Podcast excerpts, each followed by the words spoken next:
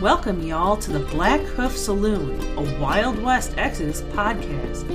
Mosey on up to the bar and get yourself a bottle of firewater or a glass of sarsaparilla and listen to some good old yarns about adventures of law dogs, outlaws, and weird creatures. So set a spell, water your ride or your rider, and get ready to tune up your posses. This is the Black Hoof Saloon.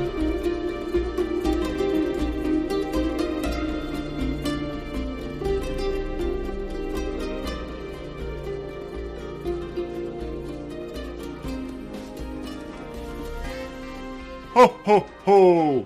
Happy holidays, all my little buckaroos, and welcome to the Black Hoof Saloon.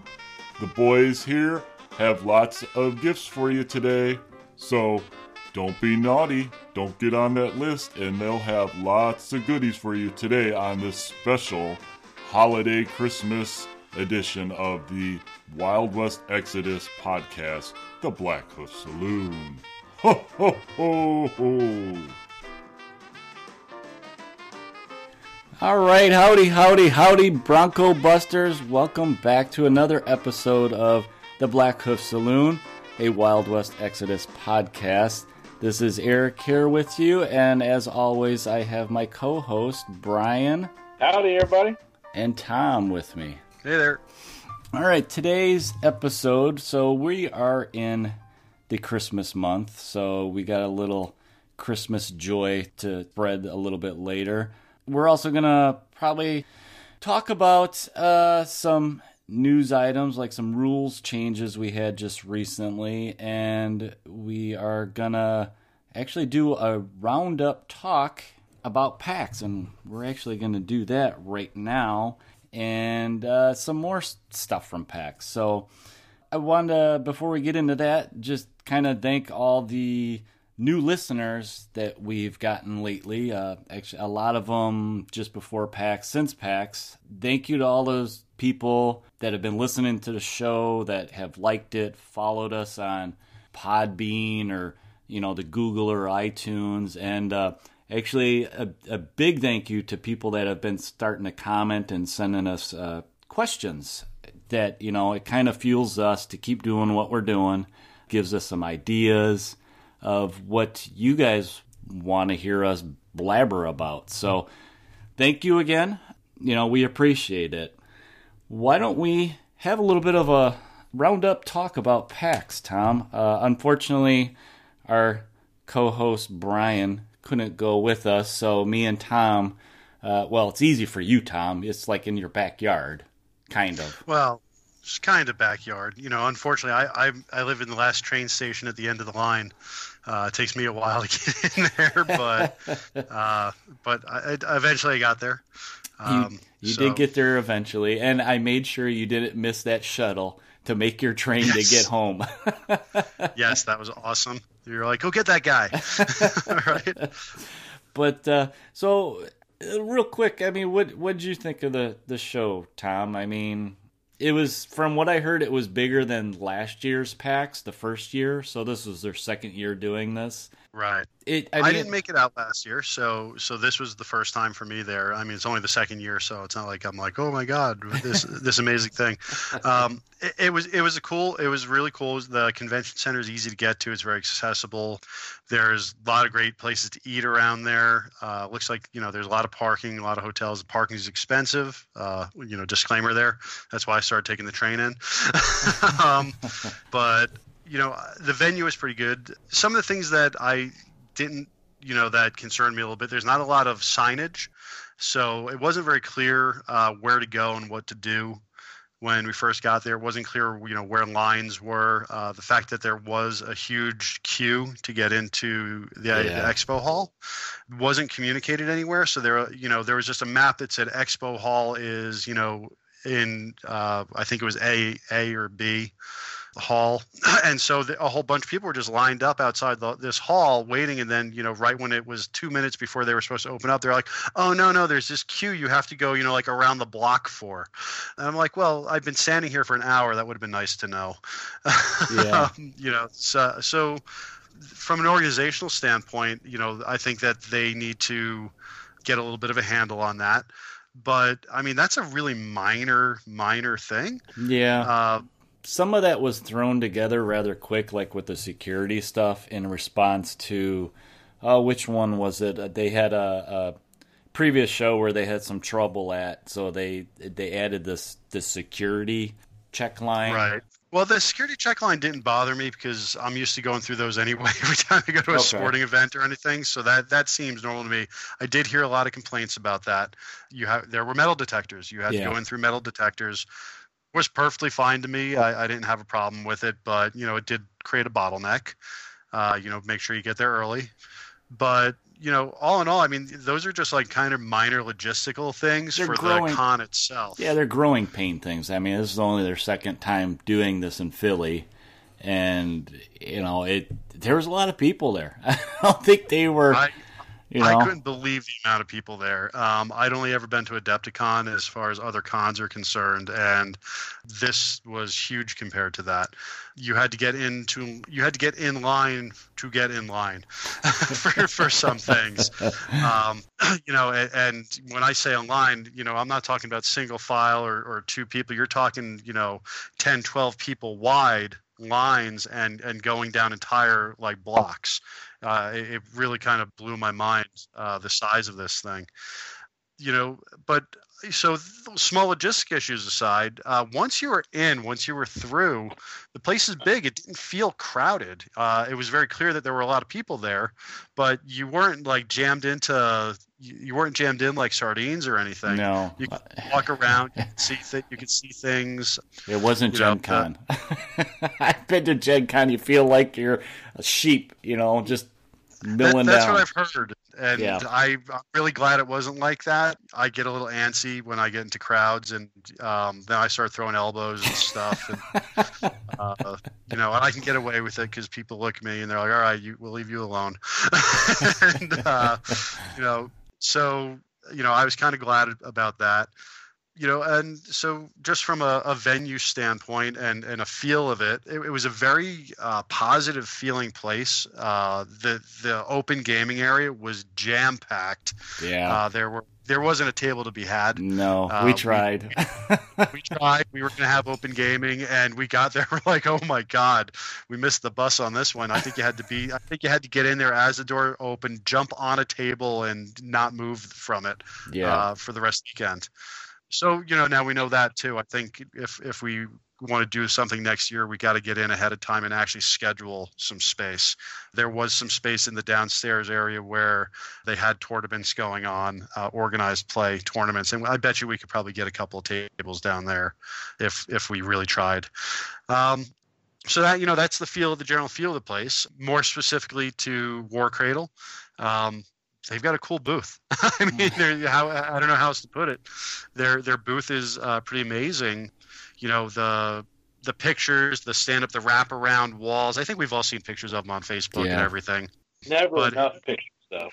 No, um, but never enough. Cool and, and um, I was trying to find a big poster of you, Brian, but they didn't have it up on the wall.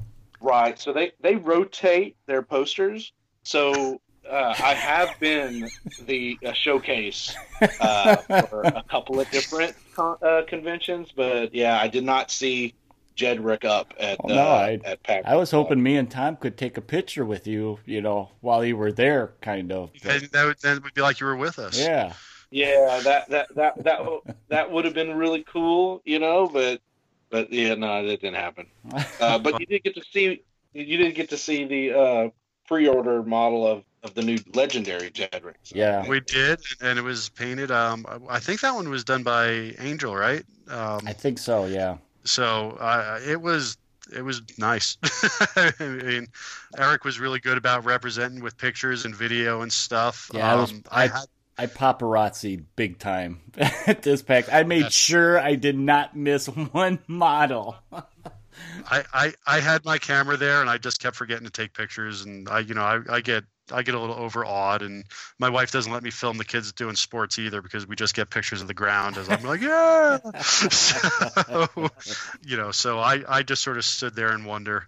but a really cool booth. Uh, a lot of demos going on. Um, you know, a constant stream of people seem to be in there, both for Exodus and for Dystopian Wars, because they had a small demo going there of their uh, of that going on too, and that kind of constant stream of people as well.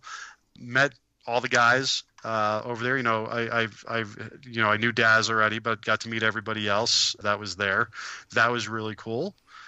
I don't know. I don't know what else more to say about it. It was, it was pretty awesome. Yeah, they, uh, I think what, so after the con with you, Tom, going there now, you, you weren't signed up as a war host, but I think af- after the con, you pretty much from what you were doing was basically what a war host does, but without well, the shirt. Uh, one of the reactions I got from uh, some of the War Cradle staff that were there, uh, their response uh, was, you know, yeah, Tom Kenny's not a war uh, war host, but he should be.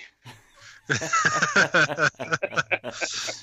that's wow. I got some of the same comments too, and I said, okay, me and Brian are working on them. We're working on them. I, I put in I put in my my resume. so, no, I, I did get that in. My, my, you know, my hesitation has always been that I, I don't want to commit to something that I don't know whether I can commit to it. But if it's you know if it's more about doing support for cons or doing events, I can do that. It's the weekly in and out that you know I have concerns about being able to do. Well, um, so I mean, one of the things like one of the things that we pretty much you know provided. I mean, besides just getting to meet community members and meet new community members and just share our passion of the game with people is just like answer questions. We were kind of a buffer for the overflow in a way because they were like Saturday, they were jam packed where like Parker and Daz were nonstop with demos. Daz right. was doing demos with like you know, sometimes I saw six people standing around him because he was doing little yep. game groups. So there's a lot of people waiting in line to get a demo. So, you know, we would strike up a, you know, conversation yeah, with I, people waiting. I, I did see that uh, as Saturday went on, Daz actually slimmed down the demos because so many people were trying to get in there. Yeah. You know, he started start you know shrinking the model count and uh, trying to get a little more streamlined demo because so many people wanted them. Yeah. You know, so to find that balance between getting a good idea of what the game is, model count wise and stuff, and still being able to have something streamlined, uh, I think that you know he got to that. But yeah, I think you're right. Um, I know that we were doing a lot of talking to people in and around the edges of it and answering questions. A lot of questions about, hey, what should I buy? You yeah. know, what you know, what's what's the next thing to do? You know, obviously, you know, the, you have the two player starter set is kind of the best bang for the buck. So it's easy to be like, well, look, if, if, if you have no idea, this is where you start. But also just saying, saying, you know, take a look around. These are the different things. This is the way the different types of posses, how they operate. Yeah, what looks um, cool. I mean, yeah. that's a lot of the players that we know have gotten into the game because they found something that looks cool. You know, yeah. You like werewolves? Well, you can go this way or you could go this way. You just like your classic Western characters? Well, then you got your lawmen or, you know, exactly. you got your they, union. They, I had a couple guys who are like, "Hey, I like these Frankenstein guys. I'm like, go talk to Eric." I was like, "Yes."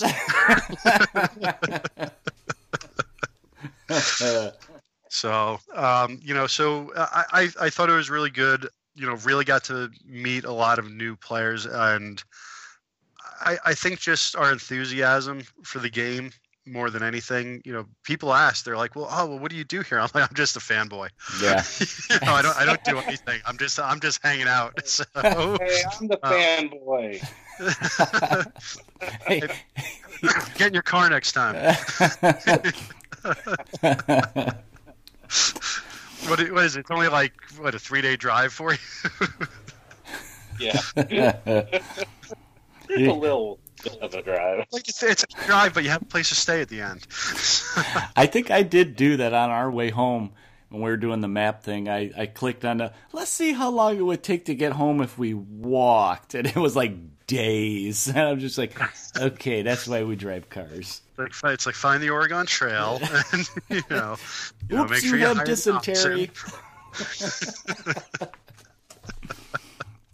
yeah, I mean, so that is definitely one of the things you notice about PAX is just all the the excitement that people had for checking out the game.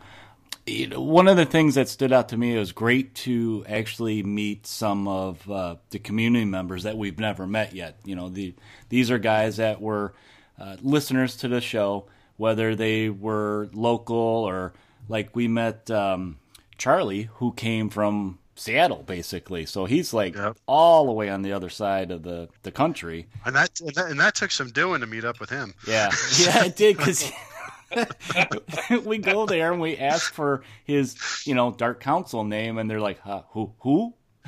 we're like, we're like, we're like, hey, we're looking for Dingo. they're like, who that? What? so. so. yeah, I mean, give a shout out. We got to meet Mike Pierce. We met Charlie. We met Jan. Um, Jan and Mike are fairly local. Jan's down in Bar- he's Baltimore. In Maryland. He's, he's Maryland? just out, outside of Baltimore. Okay, and then of course Mike, who's a character. I mean, he he he made Mary blush a little bit. Uh, he gave her a nickname. So it's yeah, it was great to meet you know those community members. We actually, I think, uh, be, because like me and you, Tom, are outside of the company. We're we're also fans and players.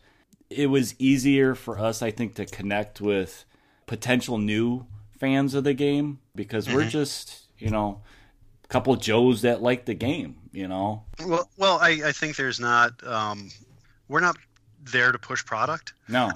I mean, I mean, I'm not saying that that's necessarily what you know the War Cradle guys are there for, but ultimately they are a business. They yeah. they need to sell things just to continue to be a business, having fans there doing that kind of shows another side of it. We're not. My only interest in you buying stuff is so that there's more players, so I have someone to play with. Yeah. Um, yeah. you know, I, so uh, I think that there's.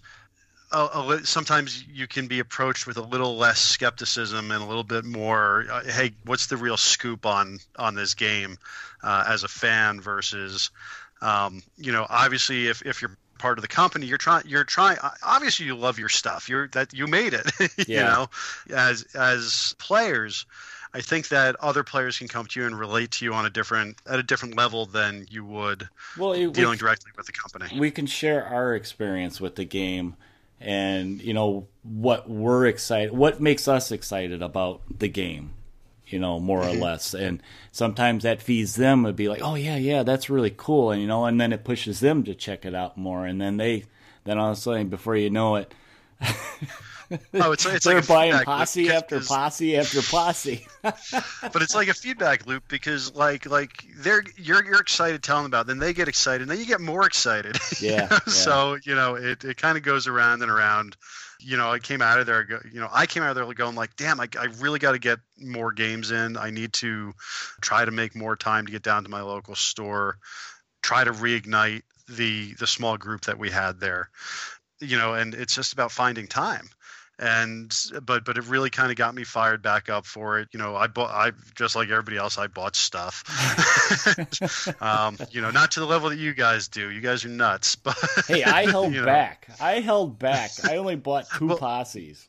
which is still more than i bought so I, I, I got I bought one posse. I bought you know Nakano because you know it, the year's almost over. I guess I have to get that done. Yeah. and uh, you know, and and and I wasn't gonna pick up the poker chips because I have ones that I really like to use, but handling them and everything at the demo tables, I was like, damn, these are nice.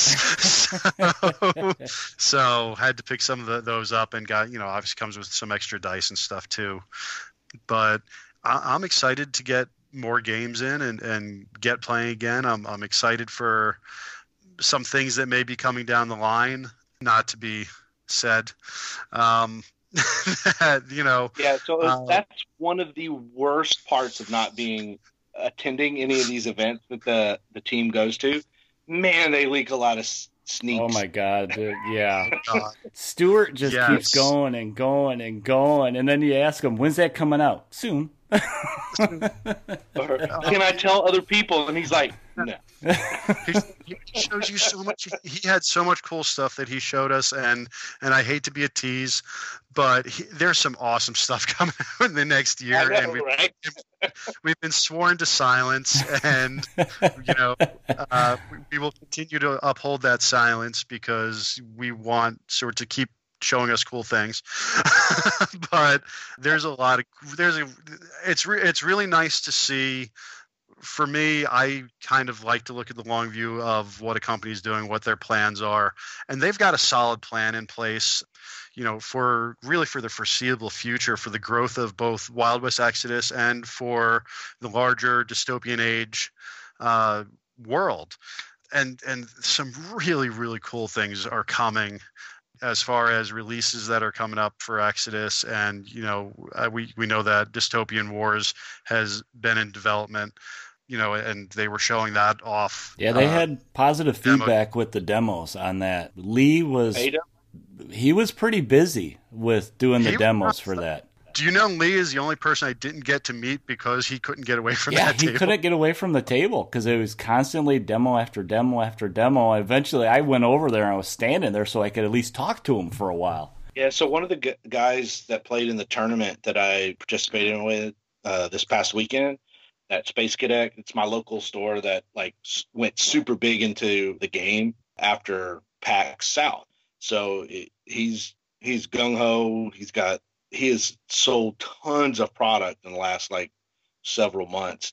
So it, it's pretty amazing what's been going on over in my area. But the the tournament, I met a guy, one of the guys that played he was a big buy-in to the dystopian war when it was still in Spartan. So I like kind of like brought it up, and he was like, "Oh yeah, I got that."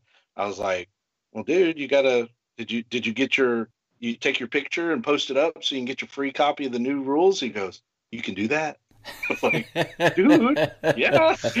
yeah, that's so it's like I told him where to go to jump in and and react to it.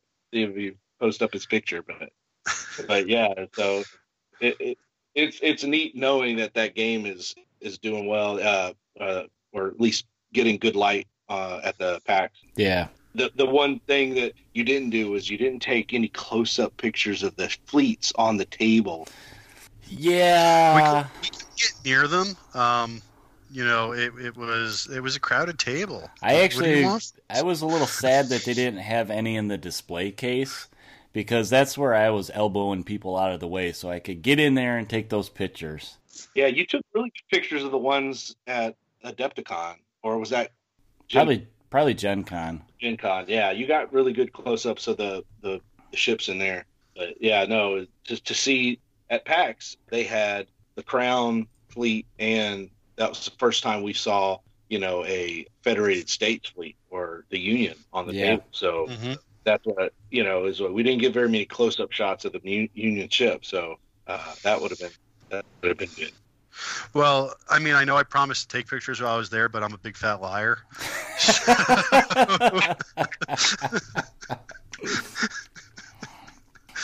it's okay. That happens to me. I was tournament. I was like, I was telling Eric, I was like, yeah, I'm gonna take a lot of photos. I'm gonna take a lot of photos. And the first round of the tournament, I had a buy, and I took a lot of photos. and then during the first round that I got, actually got to play, I took like maybe five photos in the beginning, and it was like I was totally distracted trying to trying to win. That's how I am. That that's why I, I, you know, we talked about. I'm thinking about. I'm thinking maybe just get, you know, I have a little camcorder, put it on a tripod, and just, you know, if, we can get some tables, just have it angled up, looking at a table, and just say, hey, that's my contribution because I don't remember. To, Just press play. I just press play, and what happens happens. Uh, Well, I like I like taking pictures. I'm the type of guy that likes looking at pictures, so I'm conscious of it. Like you know, when I saw the what they were teasing for a new posse in the case, actually, I think before we went over there, I got a little hint of it from the guys. So which I, one? The the wolf one? Yeah, the wolf one. And I saw that and I was just like, oh my god, I might actually end up playing Warrior Nation. I mean, there was just all the wolves. See, that's how they get you. That's how they get like, you. Damn wolves. and uh, and then of course Mary sees it, and I was like, yeah, look at all the wolves, and she just thinks back of when we played uh, Game of Thrones, and I I had a wolf deck that was just nothing but wolves, and she's just like, I don't want, I don't want to see that. She was like having flashbacks or something. but yeah, the the the wolves look so pretty. I mean, that's gonna be a neat one. I would get that just uh, to paint them. Just just to see, especially their painted stuff. You know, it's cool to see the production stuff. It's cool to see, you know, the the 3D printed stuff. Are, are those 3D printed, or do they actually mold those ones? Oh, I I'm think sure at that point. It depends on yeah. how new they I'm are. Not, yeah, I'm not sure what stage of production they were in that we saw, but you know, yeah, it's cool to see the the new stuff that that's all gray and stuff. But man, once they get paint on them, they they are so pretty. The, the just the whole line of miniatures is is pretty, and you know they were good five years ago when when they first came out. To see what they're doing with them now is just like another. It's like the next generation uh, of uh, sculpts for them. The, the the the models are just nice. Yeah, Brian, did you flip your lid when I took that nice big close up of you right in 2020? Well, that's not him. Uh, yeah, that was a beautiful picture. you got real close. I, I, I, do. Thank you so much. That was great. Uh, Angel's paint job was just really, I mean, it's gorgeous. So, yeah, that's, you know. Well, the, the paint job on the, the Battle Nun side is, is blew it, me away. It too. was the one that they teased us last month. Yeah. And it's been in pre-order for two months, so I've yet to have one. Uh, and then I did see that you know Darren with Battle Hammer teased a photo today of uh, uh he has built one, so that means he has obtained one. And you I. haven't. Right. you could you could have sent me one early. That'd have been okay. I, I would gladly have teased a photo of it. so yeah, they they so they did show us a lot of new models that are either just coming out or soon to be coming out. Yeah, the the, the stuff looks really really nice and um, yeah, I think overall I think it was a very good event for them. Uh, the response was positive. Hopefully they come back. You know. Yeah. Well, I mean, especially since it, you know, PAX uh, Unplugged is not a miniatures convention. No. It is That's a board, game. gaming convention with that happens to have some miniature gaming going on at it you know so in, in that kind of context and the fact that it was only it's only the second year and how big it Yeah. is already in its second year I, I see only positive things coming out of it in the future Yeah, I had a I, I had a lot of fun. I mean, I actually jumped on the demo table one of the days to fill in, so Daz could go, you know, get something to eat, go to the bathroom, take a break, type of thing, and the the so I kind of got to see the response to their games firsthand and answering questions and you know just I could see the the, the people's eyes kind of light up and you know the little smile come across their faces you know as they're thinking wow that's really cool. So yeah I, I see how was, positive how was your experience actually like giving demos? Because I, I i'm actually a little intimidated by that. Well let tell you the truth I was intimidated too. Hopefully I didn't screw it up too bad. I never I think I only did one like full out okay let's set up a little scenario and you know this is how it plays out. A lot of the time on the table I was just answering questions of like about the system like what kind of dice does it use? And they were asking me questions about factions and stuff like that. So one of the uh, like I was actually talking to Parker and I said, "Dude, I said, how how do you start? Because we've all seen Daz do his demos, and he's he gets people excited, which is really Yep. cool. I mean, he tells like a story. He gets you sucked into that story. And Parker is telling me he's like, well, just tell him what you think is cool about it. So that's kind of my approach. I just told him, you know, a basic intro, what it is, and then I said, this is what I find cool about the game. You know, it has Okay. this dice system, or it uses the fortune, you know, or you have this adventure deck, you know, where it's double side. That's kind of what I was doing, and those those couple key points are what make the game stand out from other games, and that's what intrigued people of how cool Okay. it was. So, like you right. probably saw it firsthand when you were doing that demo with uh, Daz for a while. Sure, when, when I did uh, with Matt, yeah, uh, when we demoed that, and and we did we did a really quick demo because that was me trying to pull him back in and, and let him see you know what changed because that's part of my old group. Brian, um, Brian, that's that's Tom saying he he let him kill him. I'm not going to say that bad decisions weren't made. you know, quick yeah. the dead. Nah, nobody needs that. Yeah, I don't need that. Yeah, nobody needs that noise. I'm Jesse James.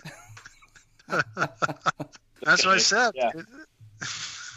In this tournament, I was like, "Who? I'm gonna, I'm gonna put a different list together instead of just bringing all the uh, infernal affairs agents.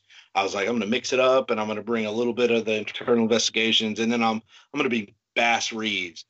Uh, uh, he's he's a badass. You haven't played him yet, oh my gosh, got got to put him in there. He is he is he is awesome. So anyway, I, so I brought Helena with Jedrick and Furio and two interceptors. Then I brought Bass, Nakano, and Behringer and a unit of Rangers. Of course, we get higher ground. So it's basically we each pick a building and we're supposed to defend this building and then we get double the points if we enter their building on their side. So that's the game we're playing. So we both immediately throw our hands units in into our, each of our buildings, and I made a mistake of putting my allowing my interceptors to use Trail Finder. Sometimes that's not a good move. Uh, he opens up with his Watcher pulse cannon uh, grays, and they destroyed both of them like first first activation. It was like, oh my god. So I had to play the rest of the game with no no interceptors. And while he rushes a beta into the house where my rangers are, and they they narrowly escape from getting wiped out. My reaction, I, my next action card is the AP5. So I'm like, okay, Bass is going in. So he dives into this house behind the Rangers, literally with close work, puts his plasma pistols in in the beta's face and wipes him out. nice. It was it was so brutal. You know, I was like, oh yeah, you're hazardous now, and you know you got disorders. Oh, so it wasn't brutal. It was hazard. It was hazard then, not brutal. Okay. But it was it was like awesome. It was it, was it was a pretty good activation for Bass, and you know we called the game before we got too far. I was I was already up on victory point, so it was pretty. Are you, pretty... Are you bashing newbies? Are you, are you just bashing newbies? it wasn't the newbies. he already said he had to mix it up a little bit. I, I, did. This is the first time I ever tried mixing it up. I'm usually yes, I'm usually bashing them with with all faces and and I only, only usually bring three three hands just as a distraction until I can get my dude in front of their face and then, then yeah, they're they're toast. so when I took out his uh his beta, I had two cards, you know, destroy face with a, a fight action, and so I literally I was like, boom, I went up two victory points Jeez. In, the, beginning of the game. Nice. And of course, I ran jet to their building because I didn't want those those grays ever to shoot ever again because they roll like 18 dice. so I was like, your your, like, uh, your yeah. double 10 sided dice. yeah, so I ran jet all the way in their face. It's like if you're engaged, you can't shoot. Oh. That's see now that sounds dirty to me. That sounds a little bit dirty hey man, I was risking him, but uh, I mean, half my assault team were all hand to hand experts. So I had Nagano with her sword, and then I had Furio with hers, and I ran them right up to that guy's building. So it was like they were just one at a time taking out models, and uh, it was funny. He he had his his hands fleet. he dove out of the building, and so you know Jed put stun on him. Jeez. and then then I activated Jed right after they fled the building, and he dove outside the building and engaged them and a beta, and you know, yeah, just they couldn't get away. I was just like, so so did you win? Did you win, Brian? Um. Oh, this was your league, wasn't it? you know the tournament was ending, so he just he was like, "Yeah, I don't think I'll ever catch up," and ah, uh, okay. So I was up uh, because I had Jed in the building. I got points. I think it was like seven to seven to four, and I was about to do it again, so I would have gone up another six points on Jeez. him.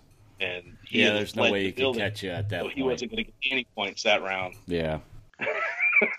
I love you ask, did you win? And Brian's like, oh, I, I don't want to say I won, but yeah, he won.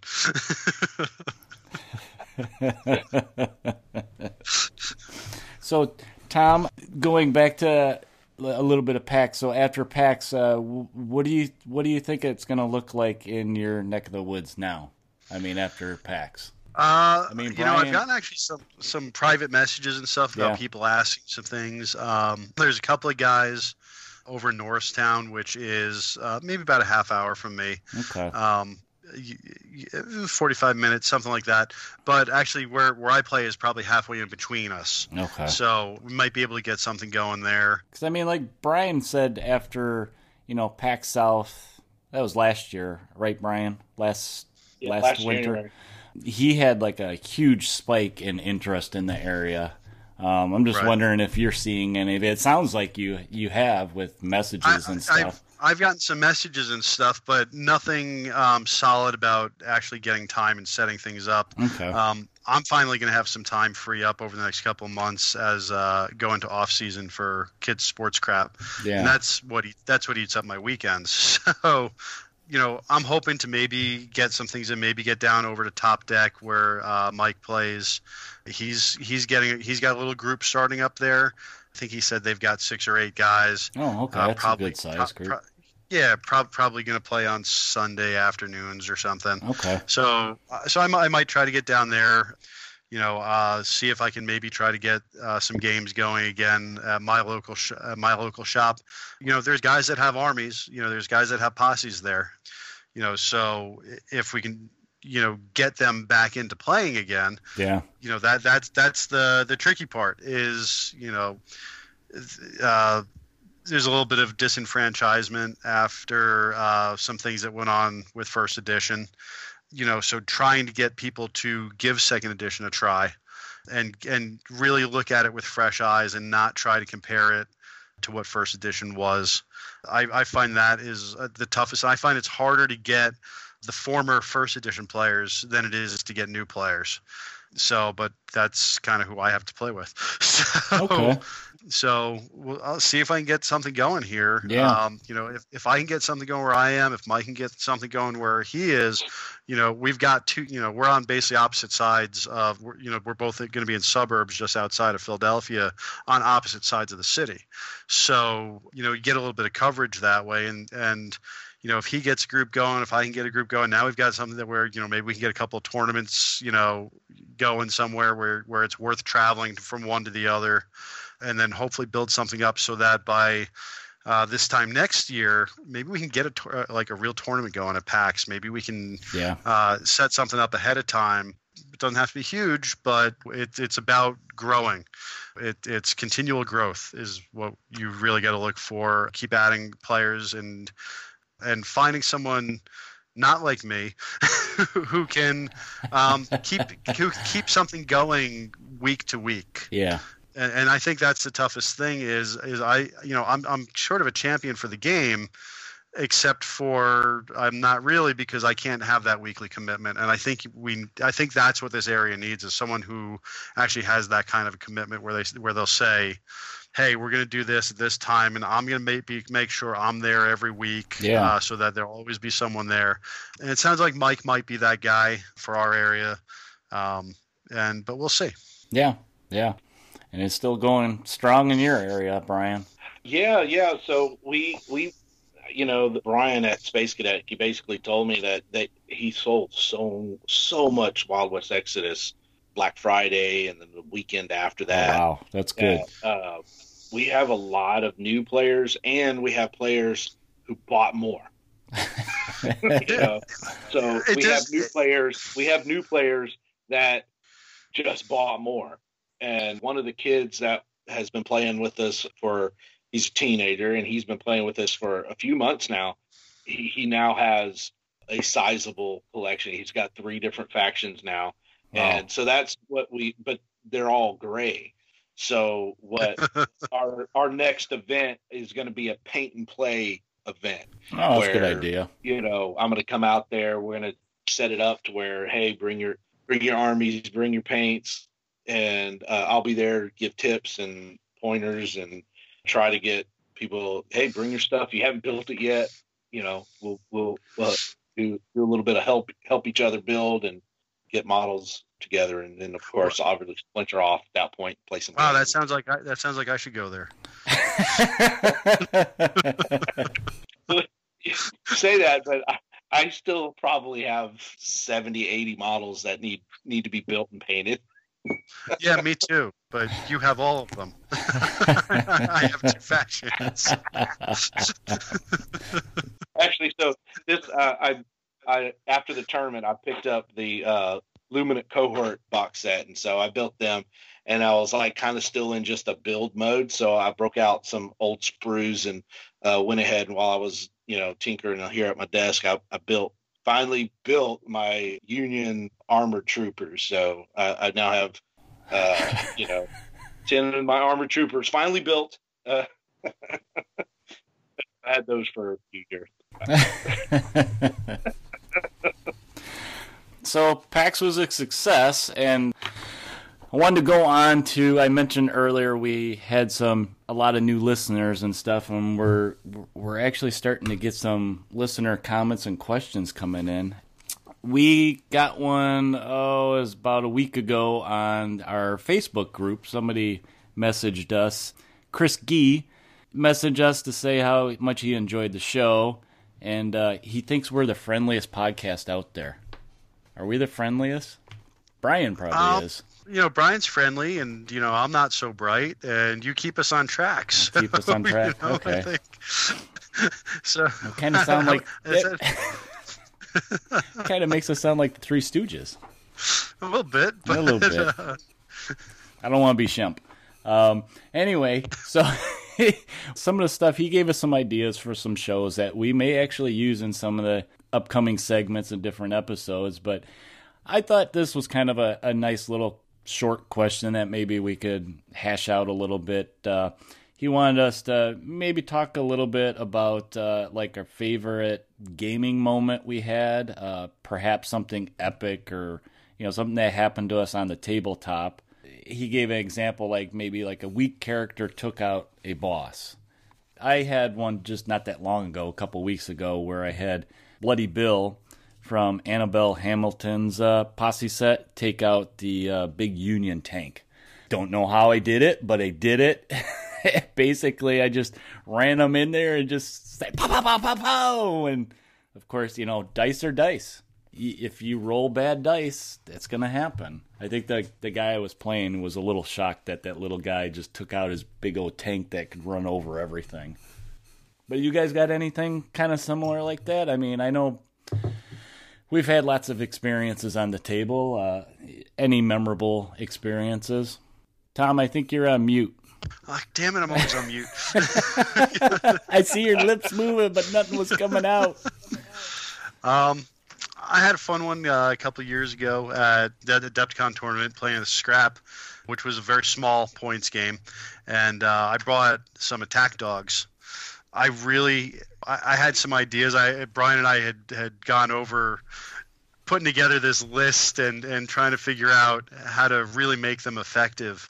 The way the rules were at the time, I was able to stack actions on top of these um, attack dogs, run them across the table, and take out my opponent's boss on my very first activation, which was uh, kind kind of awesome just having that little it was like a 25 point dog you know it was nothing, nothing but but uh, being able to just run him across the table and take out my opponent's boss just right like before he even got to do anything so this the look on his face and him just, just being well played and that's bullshit. and, uh, you know, so yeah, there's a shout out to you, Scott Whitebread.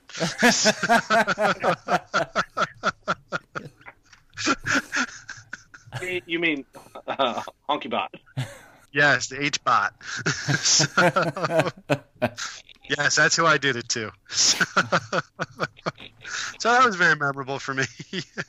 Brian, what do you got? You got anything? I mean, I we always hear your your stories with your your double ten dice and uh, Clay's big old spider guy coming up and hitting you and then running away, or you dropping down on somebody with Jedrick and just tearing into him.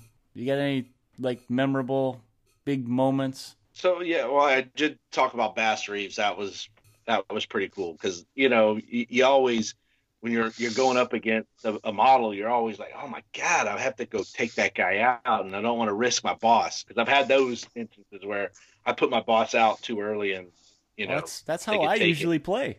but, uh, but I was that five AP man sure does give you a little bit of courage, right? So yeah, I rushed in with him and it turned out really good. But really, the the the shining thing is the the the deadly efficiency of hand to hand lawmen with ample opportunities with stun and then triggering dead or alive is just really a, a, an amazing combo. You know, there, there's a, there's a few ways to do that in the game. One of which I prefer to use is Jedrick's stun batons, and then having Furio as well as like a a, a finisher. Uh, that's why I added Nagano in this this one because then I was like, okay, well now I'll have both of them as backup for Jedrick. So Jedrick goes in there, throws stun around, and really, really deadly versus hands and supports of multiple models because successful grits gets the stun.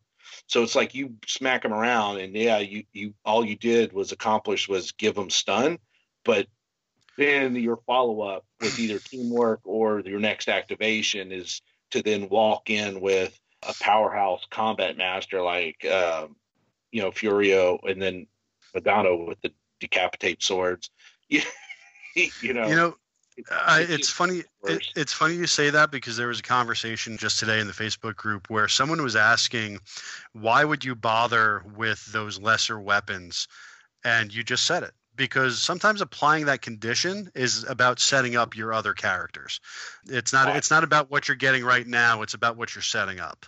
Right. So, like you know, Jedrick has close work rail pistols. They they have a bigger pierce. Uh, his his batons are great. They have parry and stun on a normal hit and then disorder on a crit, which are great, but they have a pierce of zero. So they're not they're not designed to to to send you to wounded. Uh, they're designed to actually throw the stun on you. Then the next series of attacks with the batons are now all lethal. Right right? And so, what I, I like and we covered that we, we covered that extensively. yeah. So what happens is I always team him up with another hand to hand beast who has murderous or and combat master because then they're showing up with at least two two sets of combat attacks, right? So you know, charge in with one and then another full melee attack right after.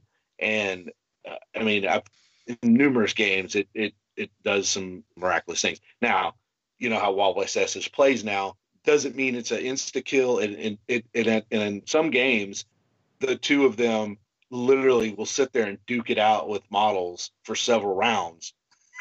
you know, at least two rounds, maybe three rounds, where they've locked down whatever they're fighting, and it just takes that long to take on that target. So with hands, it usually doesn't take that long but like uh, faces who can do quick and the dead, and so you you're missing a whole series of attacks, or metal and tough, and so they can stick around. So it's it's a it is a risk, and you may lock down your your powerhouses, but if you're trying to take out a boss, you just got to put in the time. So I, I was playing the Conquistadors, and my opponent just kept teamworking, teamworking, teamworking. So it's like all four of his uh, mounted conquistadors would go all at once. And it was only with them teamed up like they were, what I was able to just one at a time. It was like between Jedrick, Furio, and 2020 as a, a trio, they literally took out the, the mounted boss and two of the three mounted conquistadors, like just in, one after the other, just just kept following around. I mean, it, it was it was beautiful. Uh, now, mind one thing, it could have gone badly. Did you see that single tear trickle? uh, is of course risk because there, there's a really good models. And at one point, Furio was engaged to Callista, and she he the the he just like she run. He had her run away. I, was able to put stun on him, and he he still got away because it didn't kill her. And she threw the grenade, and I'm like, oh crap! She just threw this grenade, and it was going to hit, you know, everybody. And I was like, uh oh. And of course, we all saved, so no one got hurt. but, but it was risky, man. You're like sweating bullets. You're like, oh, please don't re-roll in bad. It just worked out. And then he, she compelled Furio, and Furio came running over and attacked Jed, and he he ignored that as well. And then I just turned around and she charged back, chasing mounted boss around the corner, and you know quietly dispatched her. But you know it was a neat event that was going on. And, this game is awesome. Give it a try.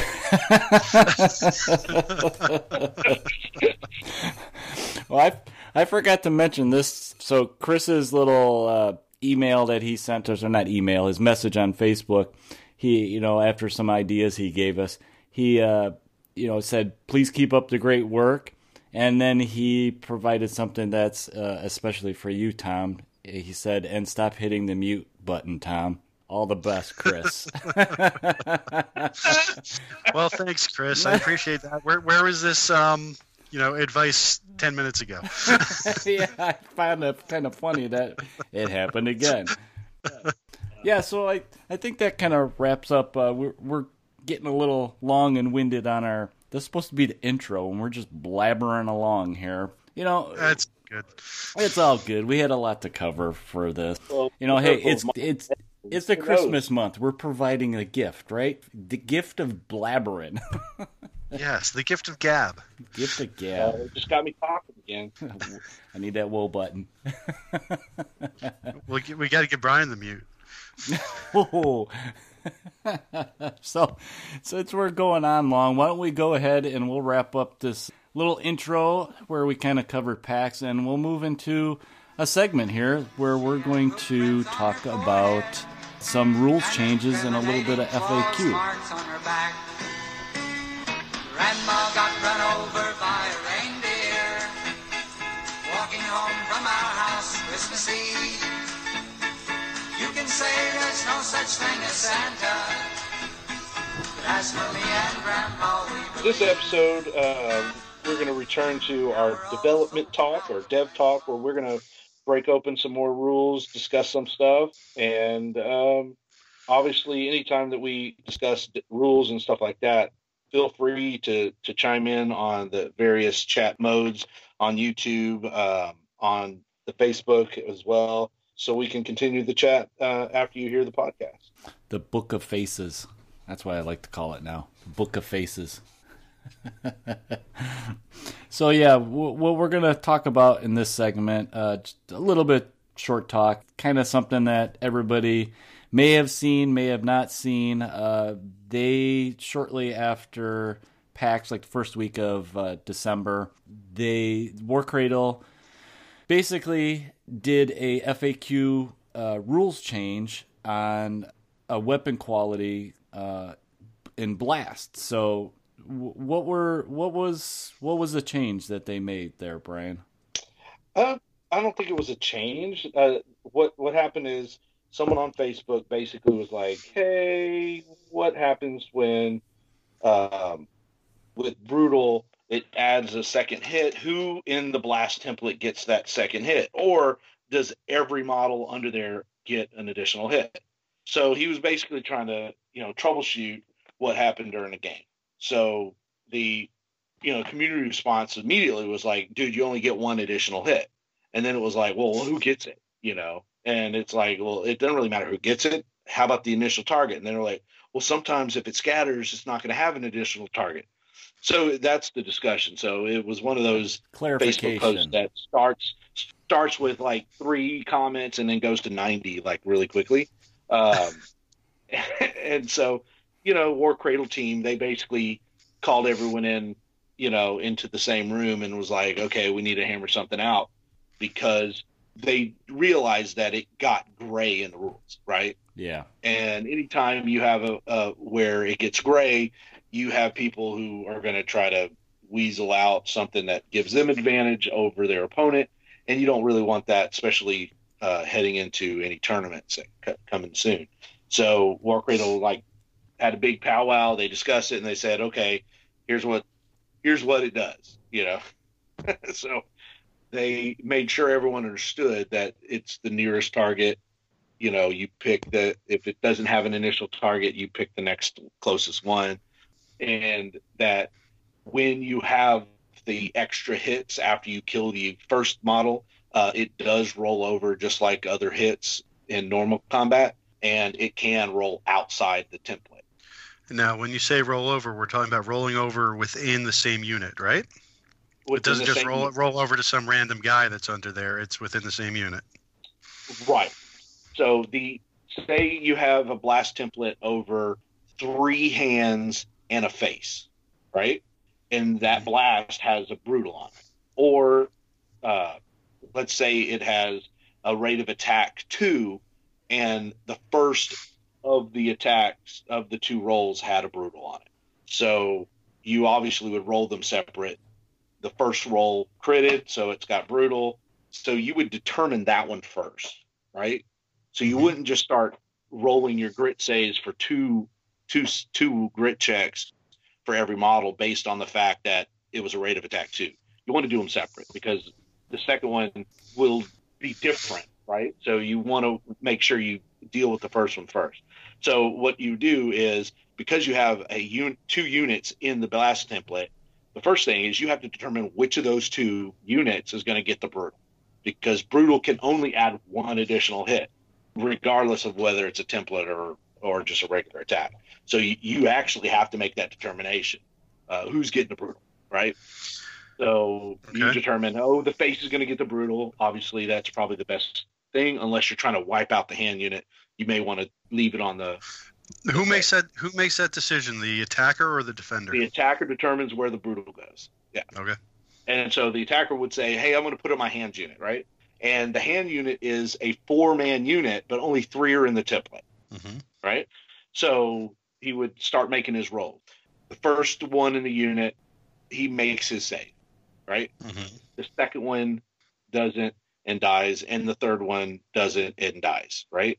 Mm-hmm. Had he put the brutal on them, there would be that extra attack, right? Hasn't been generated yet because each each of the models has its own hit. Well, there's one more, so you can put it on the remaining guy.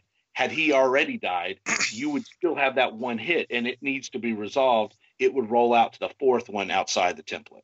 Okay, so he basically took a piece of shrapnel. right. okay. Whatever. It, just, you know, um, you know how the, maybe the whatever caused the blast, it it followed through the entire unit, right? Say it's like a cannon, you know, cannon uh, cannonball doesn't hit the ground and explode. They they would keep going. So right. it's something like that, you know. He he just it was such a devastating attack. He actually got wounded in the same blast that everyone else did. Okay. Uh, so it, it just, and that is similar to how other sharing of wounds in units works, similar to the range, right? So the first model in the uh, unit is in range. Anyone behind him would be obviously out of range, but any other wounds past the first one failing would roll beyond range, and that's uh, was a previous standard in the game. So uh, it does follow that, and it makes it a little consistent. Um, so, and I, I, I, think sometimes that that's a good thing too. Uh, that the rules are consistent, even if they're not necessarily real life, you know, true to life. But that's as long as the rule set is consistent, I think that that's important.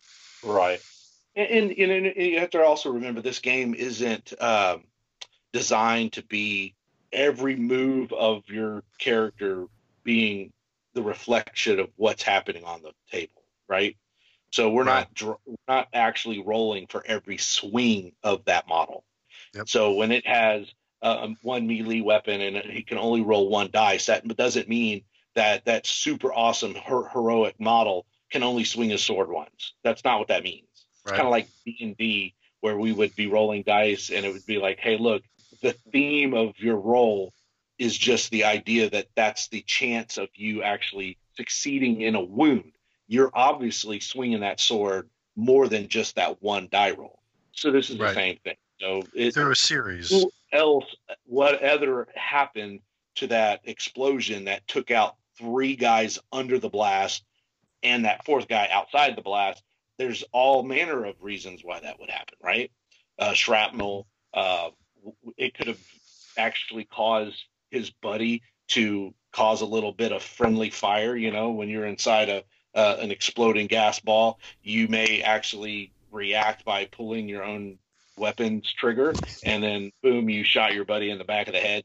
You know those type of things happen in real combat.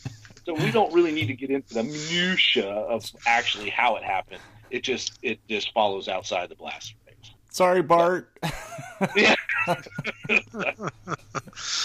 you know, you- you're saying that like like like you've experienced this. You're like, you know, when you're inside an explosion and you're kind of confused. like, no, Brian, that's Okay, never so happened to me before. it's like paintball right okay it's it's like try to pass young men let's just say that there are probably plenty of players in uh in paintball that have painfully remembered getting shot point blank in the back Uh, yes, yes. Um, I used to play uh, very competitively, and yes, Sometimes just on purpose because it, your buddy's being a jerk. I can neither not- confirm nor deny. that would not be an example of what we're talking about or technically yes it could be a perfectly viable you know the guy dying in the explosion is like no way buddy you got you you survived the last uh, uh, explosion so i'm shooting you just so you're not leaving you know I never liked you anyway. well, all right. I I think that pretty much sums it up. We don't have to go into super great detail on this. I mean, like you said, Brian, it it went from three comments to ninety comments, and you know, it's it's it's pretty basic. It's just we wanted to go over it because we, you know, Warcradle wanted to clarify it, the gray, and we kind of just wanted to bring it out in the open to everybody in case you you missed it because things get buried on Facebook very very easy. Um, I don't know. I haven't been on the website to see if they've done an update to their little oh god, what's the name of the form? Their FAQ form that they have that clarifies some of the rules that are you know can be confusing. Uh, I I don't think they've updated that with this yet. But I mean, if there's other questions or rules, that's a good place to go check. yeah i know they don't want to have to re-up it to the next official update so Yeah. they may not have which is good i, I actually like the long you know wait to the Yeah. next big update that gives the game breathing room to uh to find these little things right Yeah. so Yeah, 1.08 has been out since you know what gen con and that just came up you know yeah. So I mean, if, yeah, if they keep making a change every time something little comes up, it's just like they'd be updating the stuff constantly. Right. So I encourage everyone to take a look at, at the things you think may need to be looked at and start discussing them on Facebook, uh, giving the developers a chance to look at these things prior to the next big update.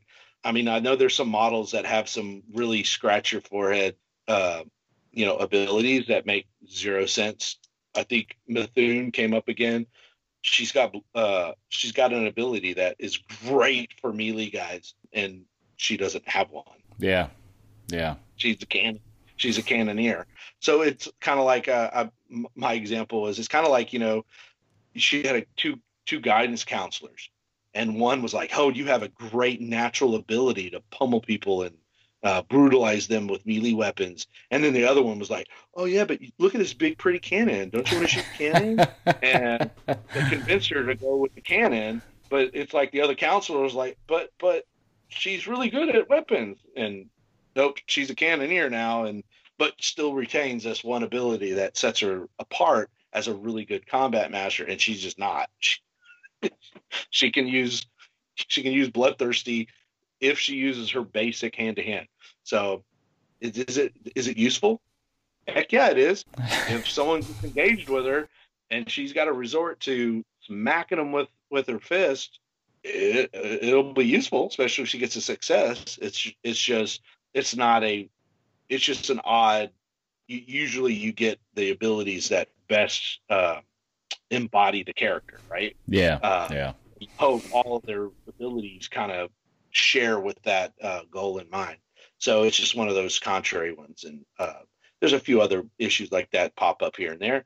But overall, I think the game's in a good place. And as we find these things, uh, Warcradle and the team, they want to look at these and, and see if there's a change that they can make. So uh, you see something, discuss it, see what we can do to help get some stuff like that fixed. Yep, that that's what our community is for. Worst case scenario, the, the you know, Warcradle is very active in the community uh, Facebook chat. They might just come in with an explanation, say, "No, we're not going to change it, and this is the reason why." Um, but just you know, having the discussion, at least that brings that out in the open. Yep. Right. Kind of like Pierce four or Pierce minus four. hey, I, I got an answer when I, I when I uh, saw Daz and uh, Stu at uh, oh, uh, at PAX. I, I, got an answer. I agree. I, I I don't know if nerfing Pierce four it would be a positive move in the game uh, because I have weathered plenty of storms in the game, so I do see how a model can survive like a little too long. you know? Yeah. Yes. And I think the Pierce Four, I think it has its place.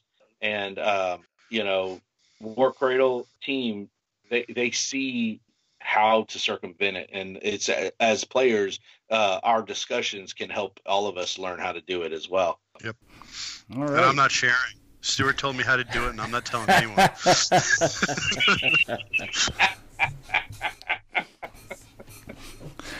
All right. Well, we'll go ahead and wrap up our dev talk then. Uh, how, how do you say it, Tom? Bing, bada, boom. We'll go on to the next segment. Yeah, I don't know. You just string a bunch of noises together. All right. But then, bing, bada, boom. Hey.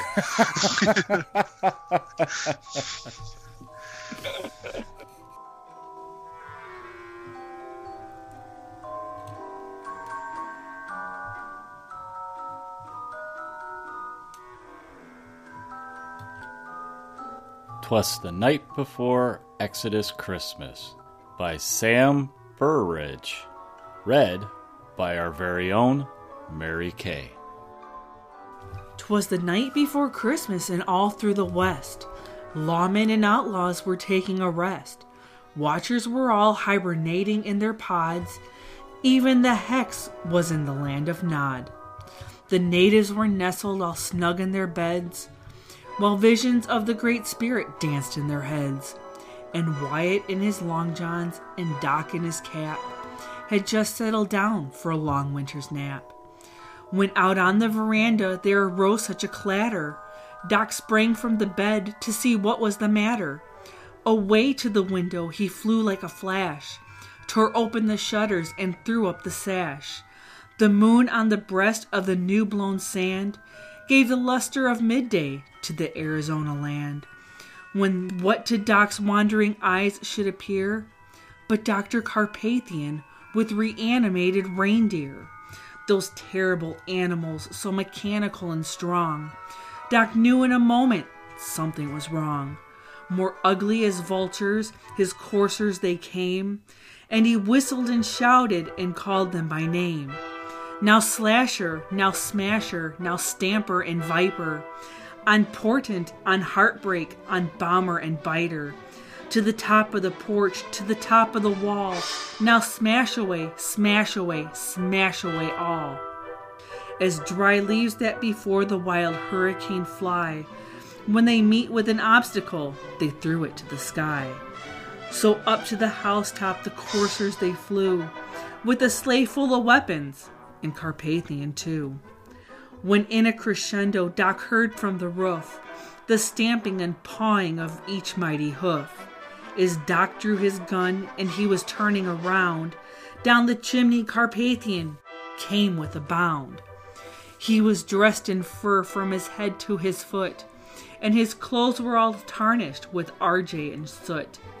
A bundle of guns he had flung on his back, and he looked like a devil just opening his pack. His eyes, how they glittered, his grimace was scary. His cheeks were pale, this was no festive fairy. His mouth was drawn up in a rictus like grin, and the mutton chops on his cheek was as black as sin. The stump of a cigar he held tight in his teeth, and the smoke it encircled his head like a wreath.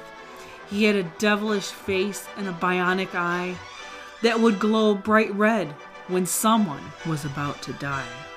Fresh ammo for Wyatt, bourbon for Doc. Even Jesse James got something in his sock. All of the presents to give a cowpoke some hope, although it may be a reach when he gave Ike Clanton some soap. He spoke not a word, but went straight to his work and filled all the stockings, then turned with a jerk. Then, kicking the door down into the night as he goes, he didn't give a fig if Wyatt and Doc froze. He sprang to his sleigh all shiny and bright, and they all took off as their bum was alight. But I heard him exclaim, ere he drove out of sight, Wild Westmas to all, and to all a good fight.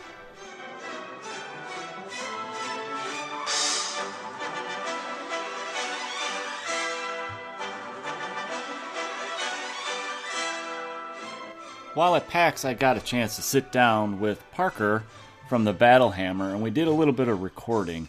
And we talked about all kinds of stuff, Wild West Exodus, and he actually brought a list with him. So we kind of talked over his list, and we just had some fun uh, shooting the breeze. Parker was here with Warcradle as one of the war hosts, and he was helping them out down at the booth on the floor doing demos. So in this uh, sit down that I had with Parker, it kind of ran kind of long. So I am going to go ahead and split it up into two parts. So what you're going to be listening to here is just part one of the sit down I had with Parker. And we'll put part two in a upcoming episode. So let's go ahead and go to the talk I had with Parker and enjoy. Alrighty, alrighty. Howdy, howdy, howdy, all you fellers. I'll go with fellers. I'm here, this Blackhoof Saloon. This is Eric here, and I am at PAX Unplugged in Philadelphia. And I actually have somebody here that's all the way from the pond. Say hello. Ahoy hoy. It is Parker from Battlehammer. so, yes, I talked Parker into doing some stuff for Blackhoof Saloon. And uh, he actually has a bunch of stuff he wants to talk about. We're just going to keep it loose. And uh, so this is actually your second time over here in the States, right? It is, yeah. Yeah, I was lucky enough to go and do some demoing with the Warcradle guys. Um, they invited me along because thanks to the YouTube channel. And uh, yeah, if you haven't seen the Battlehammer YouTube channel and you don't mind drinking and swearing, then you know where to find it. It's on the YouTubes. Uh, and I was lucky enough to come over and visit for Gen Con, and that was just insane. They found another crate for you. Yeah, they found another crate for me to sit in. Uh, so I came along, and now I'm here at PAX doing demos of Wild West Exodus and having a great time. Yeah, that's cool to see you again. And we got to play some games. We played a bunch of Keyforge. Yeah. And Keyforge has been. Uh, I, I told myself I wasn't going to get into it, and we played a couple of games, and it's like, man, now I've bought a starter Yeah. set and four decks. It's and like- probably going to buy some more stuff. It's like drugs. It's like that Yeah. crack. You just can't stop. You gotta. It's only ten more dollars. It's only ten more dollars. Yeah, but I think with Keyforge over the uh, with the previous like collectible card games, you you spend all that money buying the booster packs, and then you don't buy anything. You know, you throw half of it away because you don't need those lands and stuff like that. Yeah. Yeah. Whereas with with Keyforge, you buy a new deck, you get to play all of those cards. You get to play that whole deck, and you know maybe it's not something you're super into, but at least you get to play with it Yeah. straight away, and you don't have to throw it away like half the stuff you do when you buy boosters. Well, it's easy to get into Yeah. too. I mean, you don't have to deck build, which is like what Mary liked. Mm. You just buy it and go. Yeah, I mean, I don't know how many fights we got into deck building magic and stuff. yeah, yeah, totally. So, but yeah, we're in the room. Right now, I'm gonna turn the fan off so we you guys don't have to listen to a fan. yeah. And of course, it's Uh, not but working. Being at, being at PAX has been amazing. Being able to talk to people and run demo games and getting people hooked on the game.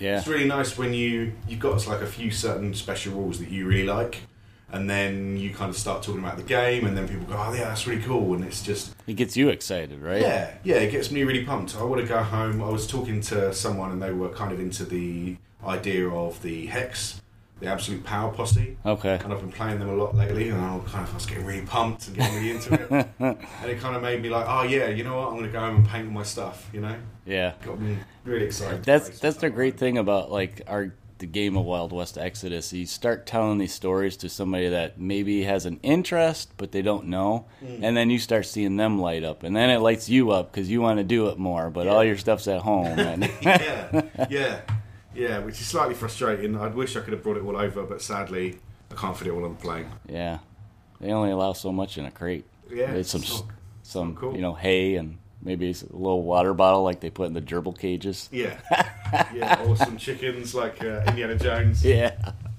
So that's a little brief uh, experience Parker had here at PAX. PAX is is it's been really good to see people's response to Warcradle's booth. There's been a lot of people like I I got to jump in on the demo table for a while this Yeah. weekend, and you know give kind of a quick rundown of how the game works and key points. I mean you know, what is one of the things that like when you do a demo and you want to kind of capture that person, like bring them in? What do you what do you usually start off with with your demos? Um, for me, I tend to go. I like I use a couple of special rules, like go through what the stats do, how you how you do something in the game. Like you roll a d10, you add a stat, you want to add ten or more, and that's how you do stuff. Okay. Um, but I think the key, if you want to be not good at running demos, but if you want to run demos, I think one of the key things is to pick something about the game that you really like and kind of focus on that. Okay. Because if you enjoy it, and then there's things about the game that are the, the reason that you play, if you tell other people and they you get excited and they see you get excited, they're more likely to get excited about it. Yeah. Yeah. Um, and I think pointing out things that make it different from other games, like the adventure deck, yeah. that's kind of a really different thing. It's definitely a unique quality in the game. Yeah, yeah, and I think that helps people give something to them something to latch onto. Yeah. And then eventually you start talking about like, what faction you might want to play, and then they're like, "Oh, cool! So you got like cowboys? Yeah, yeah, yeah. So well, who are those guys? Oh, the conquistadors. Yeah, they got trapped in a time bubble. Oh, yeah. um, from the 1600s, and now they're trying to take America in the name of Spain.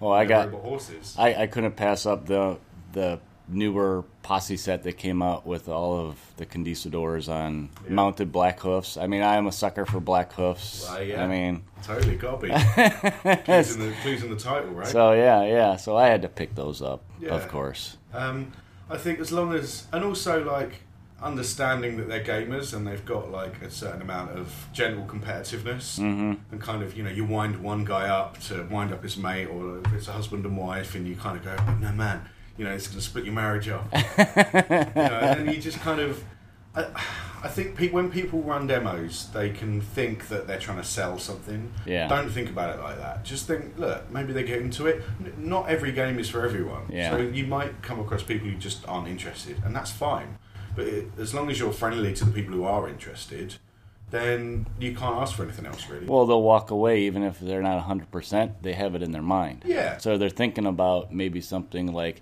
like I talked to some people that wanted to know a little bit about the game, and they were first attracted by the models themselves. Mm. The models are fantastic, and I had a guy tell me that he's a painter, Mm. so he's just like these models are fantastic for painting, and I, you know, I took him around by the booth where the displays were. And showed him all that stuff that, like, you know, the studio painted ones, and he was just like, "Oh my god, these look fantastic." yeah So that was his hook was the the hobby aspect Yeah. of it. and understanding if, if, if people if you start talking about rules and they're not so into that or if you start talking about the models and they're not so bothered about that you just get aware of who you're talking to and you know responding to Yeah, how they react. interests. yeah Okay. So you had some other stuff you wanted to talk about. I did, yeah. I mean, you guys, Kind of the heels of our last episode. yeah, because you guys uh, talk a lot about top threes, right? Yeah, we have been doing a lot of top three And I- I, like that. So I was thinking uh, top three special and common rules. Okay. Okay, uh, and I've got three, and I've got an honorary mention as well. Okay. So, So- shall I start with my my three, my number three? Do your three. Do Okay. do three. Not like what we did three two four one, but do three three two honorable mention, then do your number one. Sounds good. Okay, so we're talking special and common rules. So that's all the common rules, which are the like the I say the special rules that all the guys have, and you've got like a separate card for all that. Um, and you've also got the special rules that are on the backs. There's specific abilities to that character. Um, my, my top three, my three is kind of a cheat because it's actually two special rules, Um, but they kind of are the same thing in a way. So it's underboss and team player. okay. So underboss means if you've got a face unit for 45 points, they get a point of fortune, they get the largest special rule, and they become a boss. Okay. So that way you can uh, turn a face into a boss, so they can run a posse. Uh, and then the, oth- the other side of that is team player. Um, and team player means that uh, it's a boss unit, and then when the boss, you can, you can use them as a face instead. So that way you get the two different options. Uh, you can, and I think it just creates a, a real interest with list building.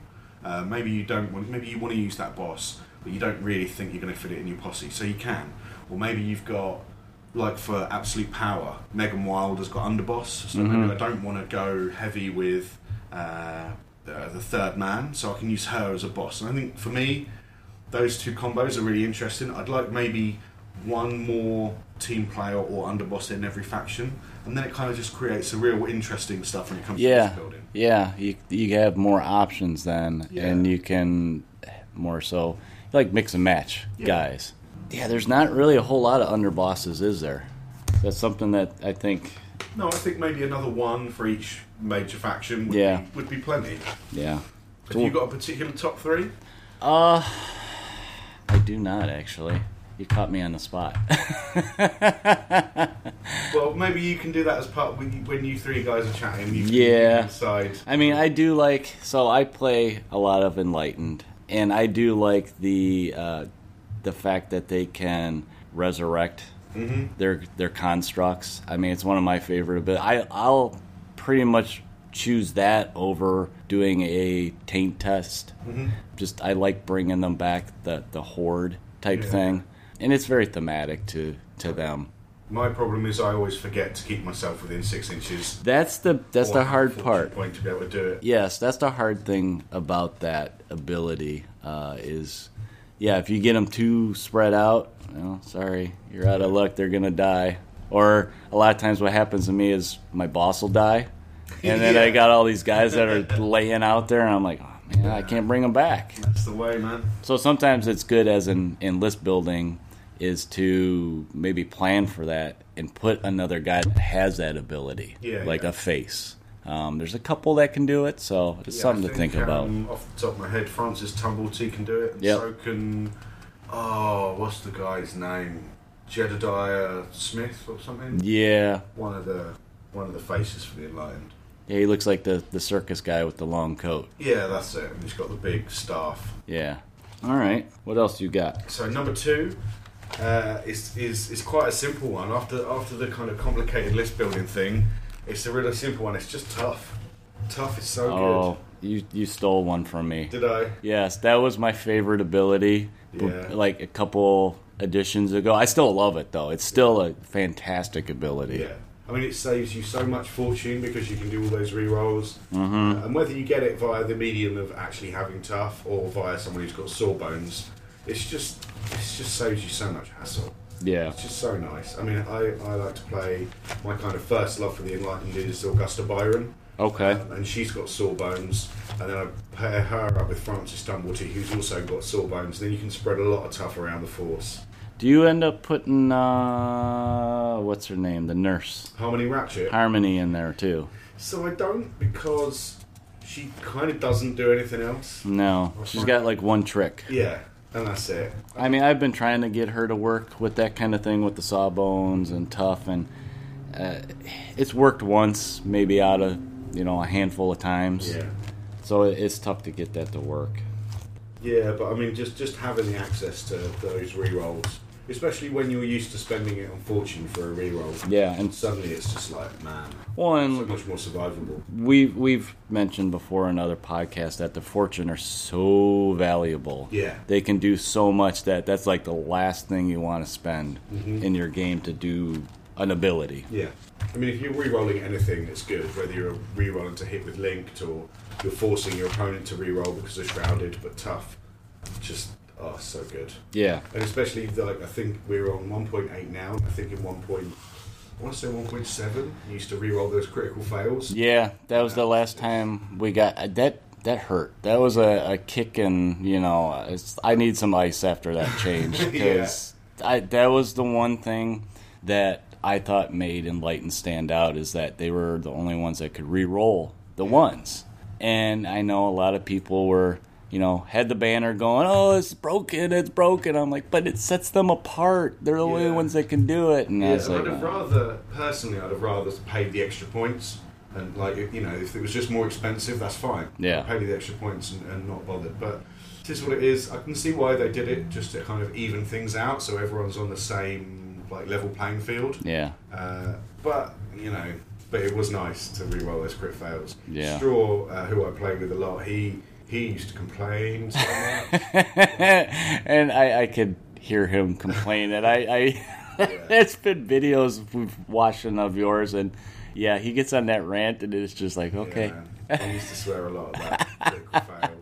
But no one else can do it. Rah, rah, rah, rah. well that's kind of the, what I thought made him unique but Yeah. oh well yeah. so so you stole one from me Good. I, I don't I don't have one Great minds think alike, man. Great minds think alike. Um, my honorary mention. So the reason it's an honorary mention is because it's technically not a special rule. okay Uh, it's the tainted keyword. So for people who don't know, if you're tainted, when you get attacked, rather than straight dying, you make a taint check, which is a mind check. If you get ten or more, you, then you succeed, and you turn into a hex beast. I mean, that's just cool. That's a big nasty ugly Yeah. pussy looking thing and I mean, yeah it just feels like an 80s zombie film. Yeah. It's got that kind of vibe.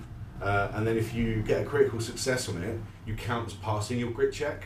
Um, and I've had a couple of times when Kodiak, the big bear dude, yeah and you know, oh, finally got to kill Kodiak, make that mind check, get that crit, he's back in the game. It's so satisfying. yeah I mean, it's technically not a special rule because it's a keyword, but it counts as a special rule. It's just so damn good. Yeah, yeah. I mean, I would love to. I mean, I was tempted this weekend to buy some more, uh, you know, a pack of Hex Beasts, Mhm. just so I can run another squad of them Yeah. and just, you know, have these lumbering swarm of, you know, a horde, a Yeah. horde of these things just coming up the the board would just be scary. Yeah, and it's super thematic to the game. You know, the idea of the RJ 1027 like corrupting people, and then they become all tainted and explode into this monster. Yeah, You know, and that's something. and One of the things that sets Wexodus apart is that you have that.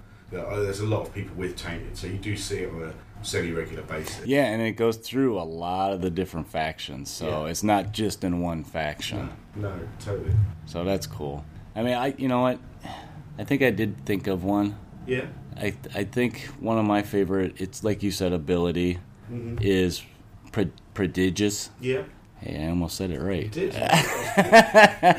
and I mean, there's a couple guys that can do it, and I love that it's a, an ability that when they do a uh, uh, a focus, they're focusing for three points Yeah. instead of just the two. Yeah. Um, there's been so many times where uh, I've used that with uh, Doctor C Mhm. having that, and you know, I his weapon with the rate of fire, it's like it's one. yeah. So it's not fantastic to hit, but it's like I want to really make sure I hit. So it helps with that. Yeah. I mean, you go from aim six, I think, to aim nine. Yeah. It's really just crazy. So it's like okay, you're gonna hit. yeah. And the other people in the in the world that have that, I mean, it's it's just It's a really good ability to have. And you forget how it just makes all of your fortune so much more powerful. Yes. Because you know you you can fight, and even with movement, you get to move an extra three inches instead of an extra two. That's a big deal. Three inches. yeah. And yeah, I mean, everyone needs an extra inch, right? but yeah, that that one just popped into my head. Yeah. This one. That's like my bane, just Mhm. because I can't say it. Uh, my number one, my number one special slash common rule is Dark Council. Uh, Oh yeah, that's one I don't use enough either. I forget about it a lot. Yeah. I've been playing. Uh, I used to play mostly Enlightened, and now I've been playing a lot of uh, Hex with the dark, um, Absolute Power. And there's like four people in it with it. Yeah, it's crazy. and it is so good. I mean, because you can compel hex, uh, oh, sorry, tainted creatures. So I can move my hex beast up the board. I can move creature up the board. Yep, I yep. can control your guys. You know, super powerful. And then of course you get your um, you get to create hexaliths, so you can teleport around, and that gives you access to extra fortune as well. It's just so good. Yeah. Like it's just so so good, and I love it. I've really been loving playing the absolute power posse just as a. I have it, and I have yet. I well, I got too many to put together. It, I've I've had it for a while, and I think I started putting together one. I I have a hard time leaving my enlightened behind to try different ones.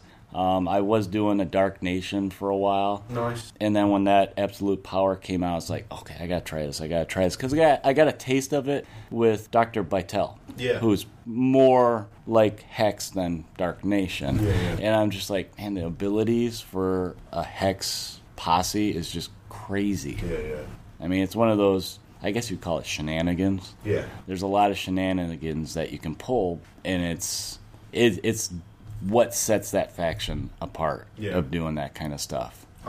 We've seen the uh, Doctor Vitel's. Um, I can't remember what they called the posse, but I know we've seen some of the renders, Yeah. uh, and you've got like the the, the guy with the like the uh, extra arms. Yeah, it's like it, like from the the movie, uh, the Arnold Schwarzenegger movie, uh, Total Recall. Total Recall. Yeah, yeah. I mean, what's not to love? And I, we've seen the pictures, but I really I can't. I want that to be out now. I want Yeah. that so bad. Well, like it comes with two hex dogs. oh, the big hex dogs! Yeah, look amazing. I'm like they have those things running around, and then like what we saw this weekend with wolves. Yeah, I'm like, oh my god, got robot dogs. I mean, wolves. that might actually make me play Warrior Nation just because it's got wolves. Yeah. I don't think she'll like that though. Mary's sitting in the room with us, and that's, No wolves. that's a throwback to Game of Thrones card Oh, game. yeah, yeah. She hates my wolf deck. See if I do. I got a number one. Um, I had it in my head and it went. I do like. You know what ability I really like, and because I'm, a fan of the robot dogs, is Sick'em. Mm. I like posses or characters. It's usually faces that have the Sick'em special rule on Yeah. them, so you can keep uh, like a pack of dogs by them, and then after they go, it's like they can unleash the hounds. Yeah. and then the hounds can just rush in there, and if you do the the gun dogs, you can put a bunch of Gatling guns on them, and they can just tear into something. Or if you're running the canine units, which are very, very fast, so they can cover a lot of ground, and then they just start tearing into somebody. Yeah. I think that's a, an ability that, um, so like I've been starting to look at Confederates, and there's a couple Confederate guys like uh, Annabelle's brother, Hamilton. Ben Hamilton. Ben Hamilton has that ability. Yeah. And there's someone else in there as well. I think. I think. I can't remember who it is, but there's another guy.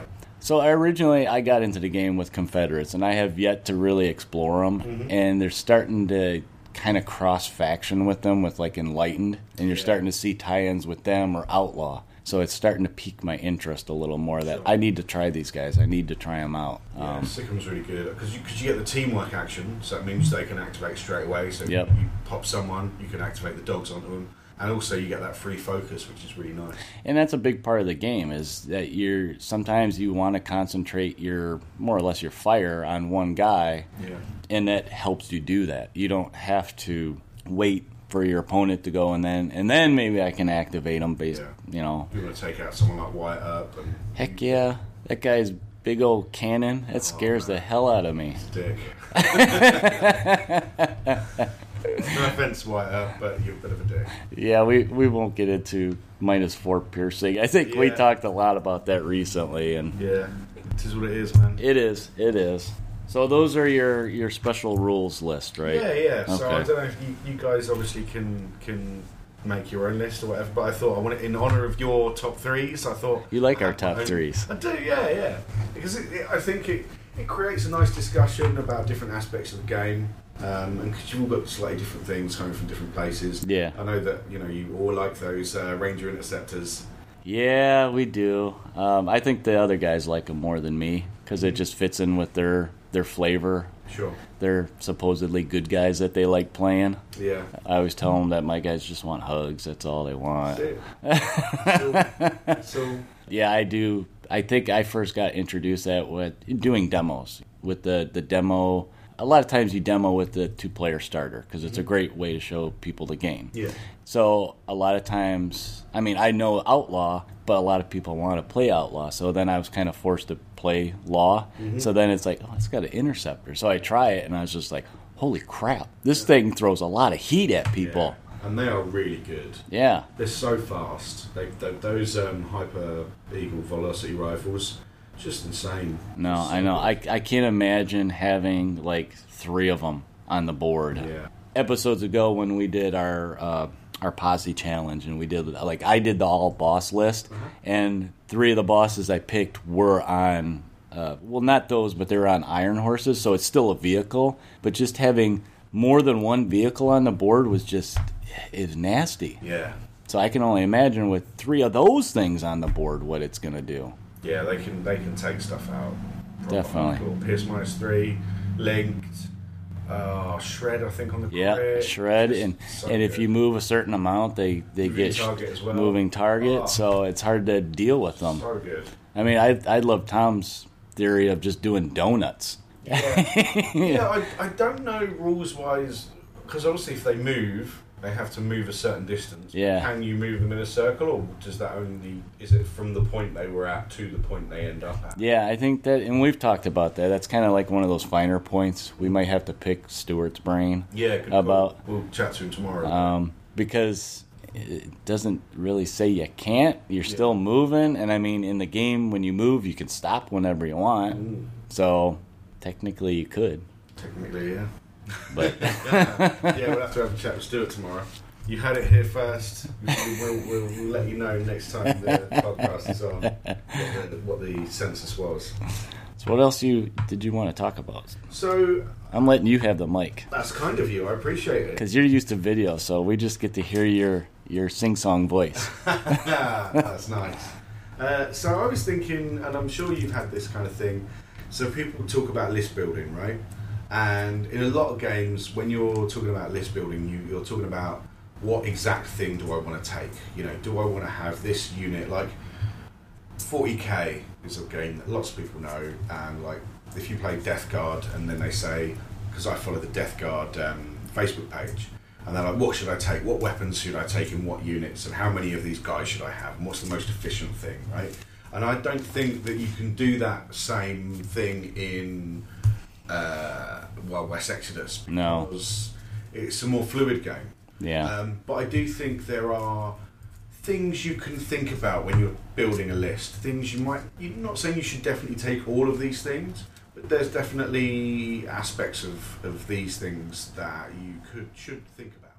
Well, there you go, guys. There was part one of my sit down talk with Parker from PAX U this past November. Keep an eye and an ear open for a future episode of the Blackhoof Saloon where I will put in part two of our sit down with Parker. Like I said, I just split it up into two parts for time. Uh, we kind of were rambling on for quite some time, so I wanted to keep it a little bit short for this uh, Christmas episode. So be sure that you guys catch the second part in one of our episodes down the line. Mr. Grinch, you really are a heel. You're as cuddly as a cactus, you're as charming as an eel. Mr. Grinch, you're a bad banana with a greasy black peel. Well, listen, guys, we're uh, rambling on quite a bit for this episode, our last episode for the year being December. We will be back next year, of course, with some new things in the works. Uh, you know, we wanted to thank everybody that uh, listens to the show. I mentioned it earlier, likes it, and is following us. Uh, we appreciate it. I want to give a quick shout out to Chris over at Wildstorm Games. Wanted to give a quick shout out to Chris at Wildstorm Games. They're a company in the UK. They make uh, tokens and such for uh, different games, and they got a couple tokens out there that you can get for uh, Wild West Exodus. And uh, they're actually they have a tournament coming up. Uh, they're calling it Bad Day at Black Rock tournament in January, January 19th. I think it's it's it's near the Battlehammer guys, uh, so I know they'll be there.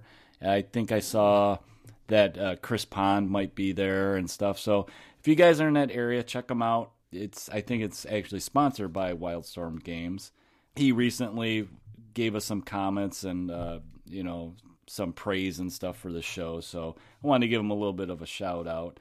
Also, wanted to mention we got so coming up. We just finished up with PAX. We have Adepticon is probably going to be the next time we see uh, Warcradle in the states. I think they're bringing the same team. Uh, talking to Parker, he said he's he's going to be making the trip again. And Adepticon's uh, end of March, March 27th to 31st and hopefully we can get something going for open play at Adepticon that we just couldn't get going at PAX. It's, going to be a little bit easier for us to haul in stuff. Um, I know some of the the community members that are going wanted to do something there more open play. And uh, if if you guys didn't see it, there is a a group on Facebook that we that we put together uh, it's let me think. We called it. Uh, I think we just called it Adepticon Open Play. So it's a place for you guys that are going to Adepticon. You can get on there and talk with each other and kind of plan some stuff out. Uh, we figured it was easier to kind of just start a separate group for something like that. That you guys, I know we're starting to talk on the Dark Council. And the problem with Facebook, like any of the pages and stuff, it doesn't take long to get something lost in the shuffle. So we figure is an easier way to just stay in contact with stuff uh, at Adepticon. And I know I will be there. Both me and Tom signed up for the tournament. Tom, I think, is going to be there. Tom, are you going for sure or not? Tom, you're on mute. See, Tom's I didn't have a mute before you, you. You got the Muppet Show, and now then I mute mute it, and I don't get to talk. Uh, I'm about ninety percent. I'll probably 90%? be there. Okay, and we're still working and, on Brian. We may have to. And that and that group, by the way, is the Wild West Exodus Adepticon 2019 Open Play. You think you think I would know this since I I think I was the one that wrote that and put it together, but yeah, I got too much in my brain. I can only fit so much in there. So yeah, if you guys haven't checked uh, checked that out, go ahead and find that. Also, real quick, and I was going to suggest this to you, Tom. We actually just yesterday, so I had a demo day yesterday at a local store, and one of the community members brought up the point of you know instead of having just the different store groups, maybe we should start like a, a kind of an area group.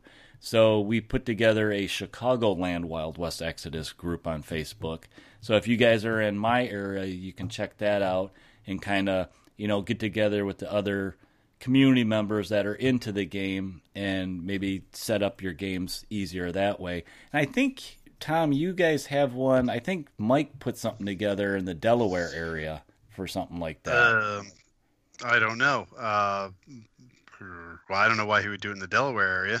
But, I thought um, I remember seeing something sure. like that, but it, that was a while ago, so I could be mistaken of the area. But I mean, it's it's if you guys are unsure where to play, kind of do a search in your area. Maybe you'll find a group. There's a couple popping up. I know Brian, you got one in the Houston area. Yeah. So I mean, it's a good way, depending on you know, if it's kind of a drive for certain people to get to a, a, store that supports the game, maybe you can do a pickup game somewhere else. So at least you're you're getting games and you're playing. So, but on that note, uh, you know, we mentioned so it is December when we're recording this. So Christmas and the holiday are coming up, and I wanted to throw out to you guys what is the one Wild West Exodus thing that you'd love to see under the tree? What is Santa gonna bring you and put under the tree since it's Christmas time? Or is this going to be things that are actually gettable, or things that are on our wish list? well, how big is you know, your Santa's wish got list? Elves. Well, you know, Santa's got elves, and they can customize things, right? well, yeah, I guess. I guess. Let's keep it loose. I mean, what what do you want under the tree, Tom? I want a dozen iron horses. Okay. so I, I, I, want a dozen iron horses to make my damn Custer cavalry. well, that that and bases, right? You need bases, like. Uh, yes, I, I could use some bases uh, to go with those. Um, uh, you know, I, I acquired some some Union and great great uh, bundle I got there, and I opened it up, and there were no bases in there. Yeah. So, oh no, to, none. have, yeah, well, there were there were a couple for the for the faces, but for all the line troops and the armored guards and stuff, there were no bases. So I'm gonna have to get a hold of those. All those should be easy enough to get, though. I I, I think. Sure. I mean, uh, that'll be a stocking stuffer for you, Tom. awesome. what about Need you? about forty of those. what about you, Brian? What's what's your your big gift that uh, is on the top of your list from Santa? Um. Well, obviously, it's not going to be world peace in the dystopian age. that would be no fun. That's right. That would not be any fun. uh, uh, really, the only thing I'm I'm like super excited that I, I hope is under the tree this year is a legendary Jedrick Powell Oh. in 2020. Just one? Well, because I have two of the others separate, I, I'm not really sure I need two legendaries. You can make them right, you know, like like on the side of 2020, like some trick shooter. oh, Brian, I forgot to tell you, I also got an answer on Quick and the Dead for you on, on Legendary Jed as well. Uh, was it was is that what was missing on there? oh, I, I'm not really sure I want to be caught on record saying what all is missing.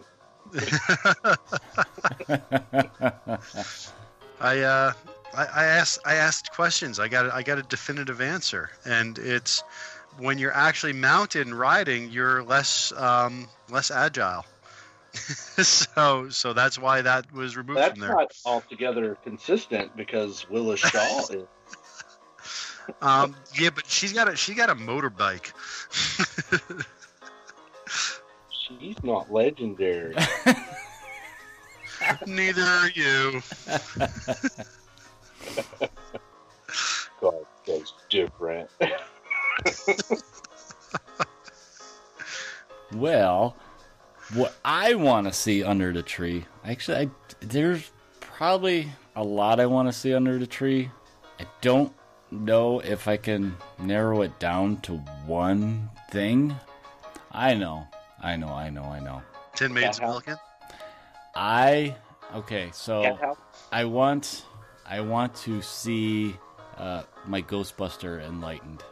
That's a little You ways the wish. off. Yeah, that's more of a wish list, but Whoa, there's gonna be Ghostbusters Enlightened. yeah.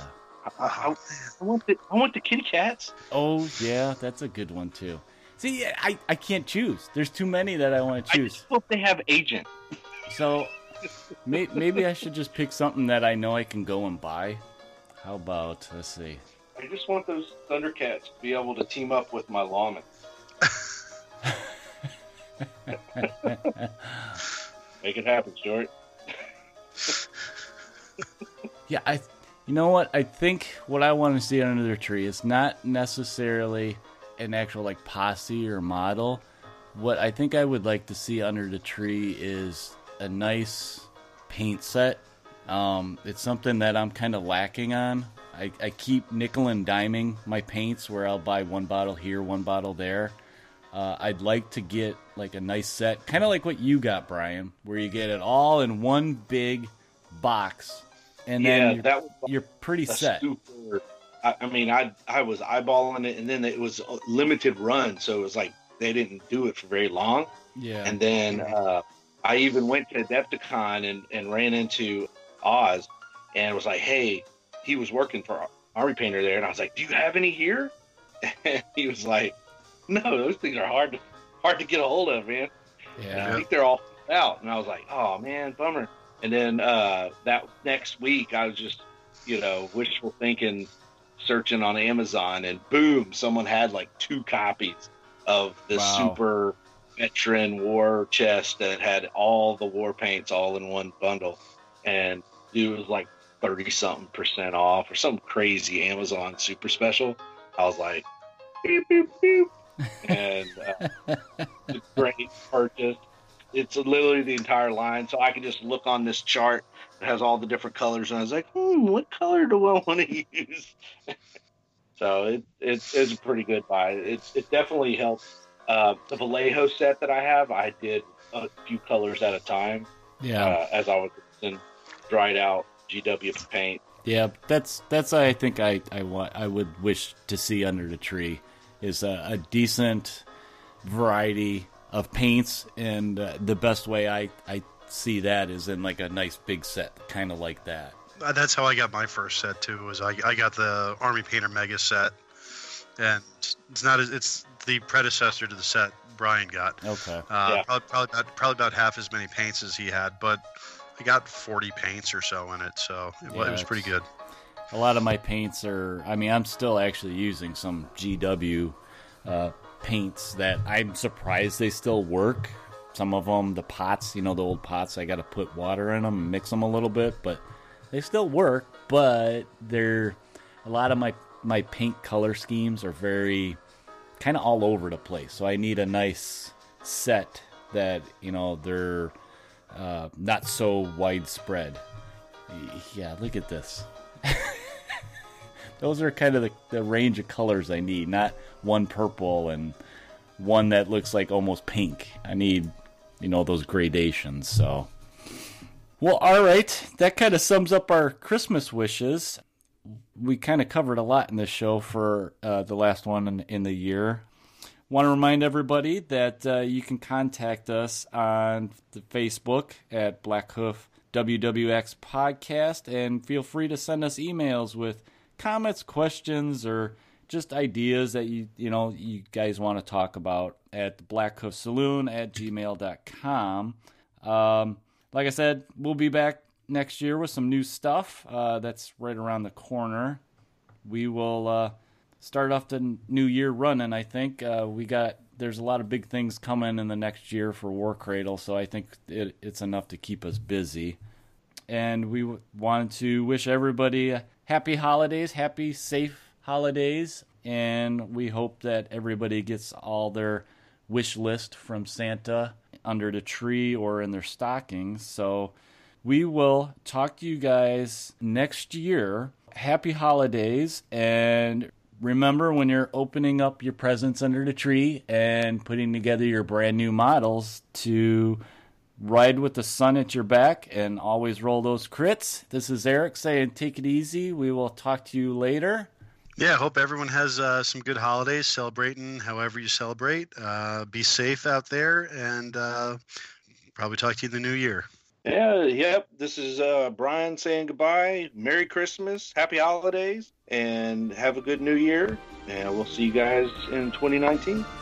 All right, we'll talk to you later, guys.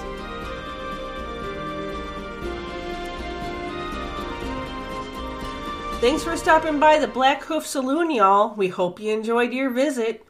Feel free to get a hold of us with comments or questions via the interweb and shoot us a telegraph at blackhoofsaloon at gmail.com or find us on the Facebook at Blackhoof WWX Podcast. Music provided for use by Ross Bugden and can be found at one of his YouTube channels, Ross Bugden Music or Ross Bugden Composer. Until your next visit, ride with the sun at your back and always roll those crits.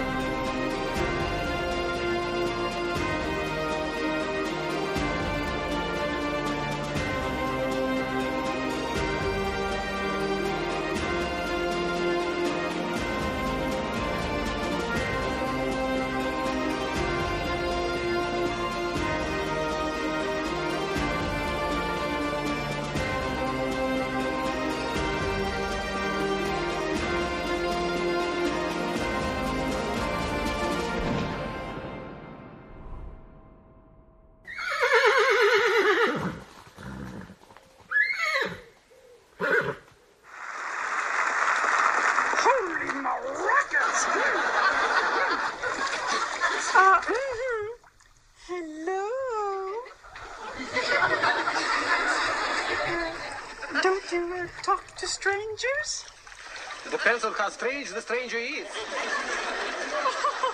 a wonderful sense of humor you have, and you have a marvelous mind. And the other parts ain't bad either. Just think of it. Last week I've been dancing with Natalia Makarova. And today I'm in a steam room with a lady pig. Yes, and isn't it heaven? I don't think heaven is this one. It's more like the other place. Uh, if you're warm, maybe you're overdressed. No, I'm fine. Maybe I'm overdressed. That's it, I'm leaving. Oh, no, sweetie, you just got here. Please. You don't understand.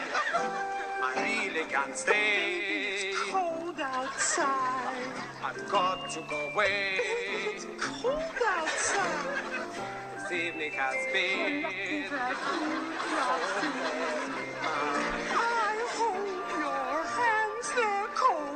Cold as ice.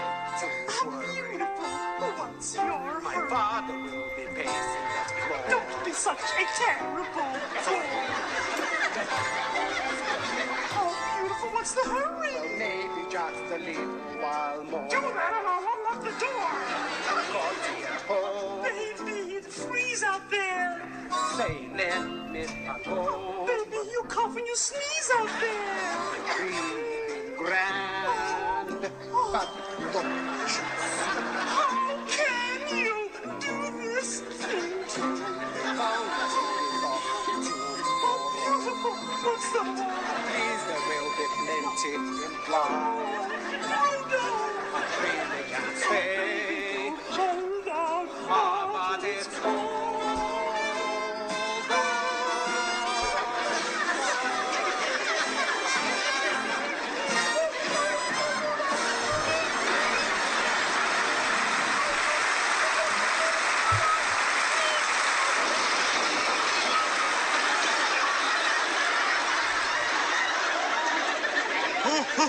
Boy, he's really good, that Rudolph Nure, uh, uh, uh, you know, I should really learn to pronounce his name. Uh, don't bother now. After this show, he'll probably change it. Oh,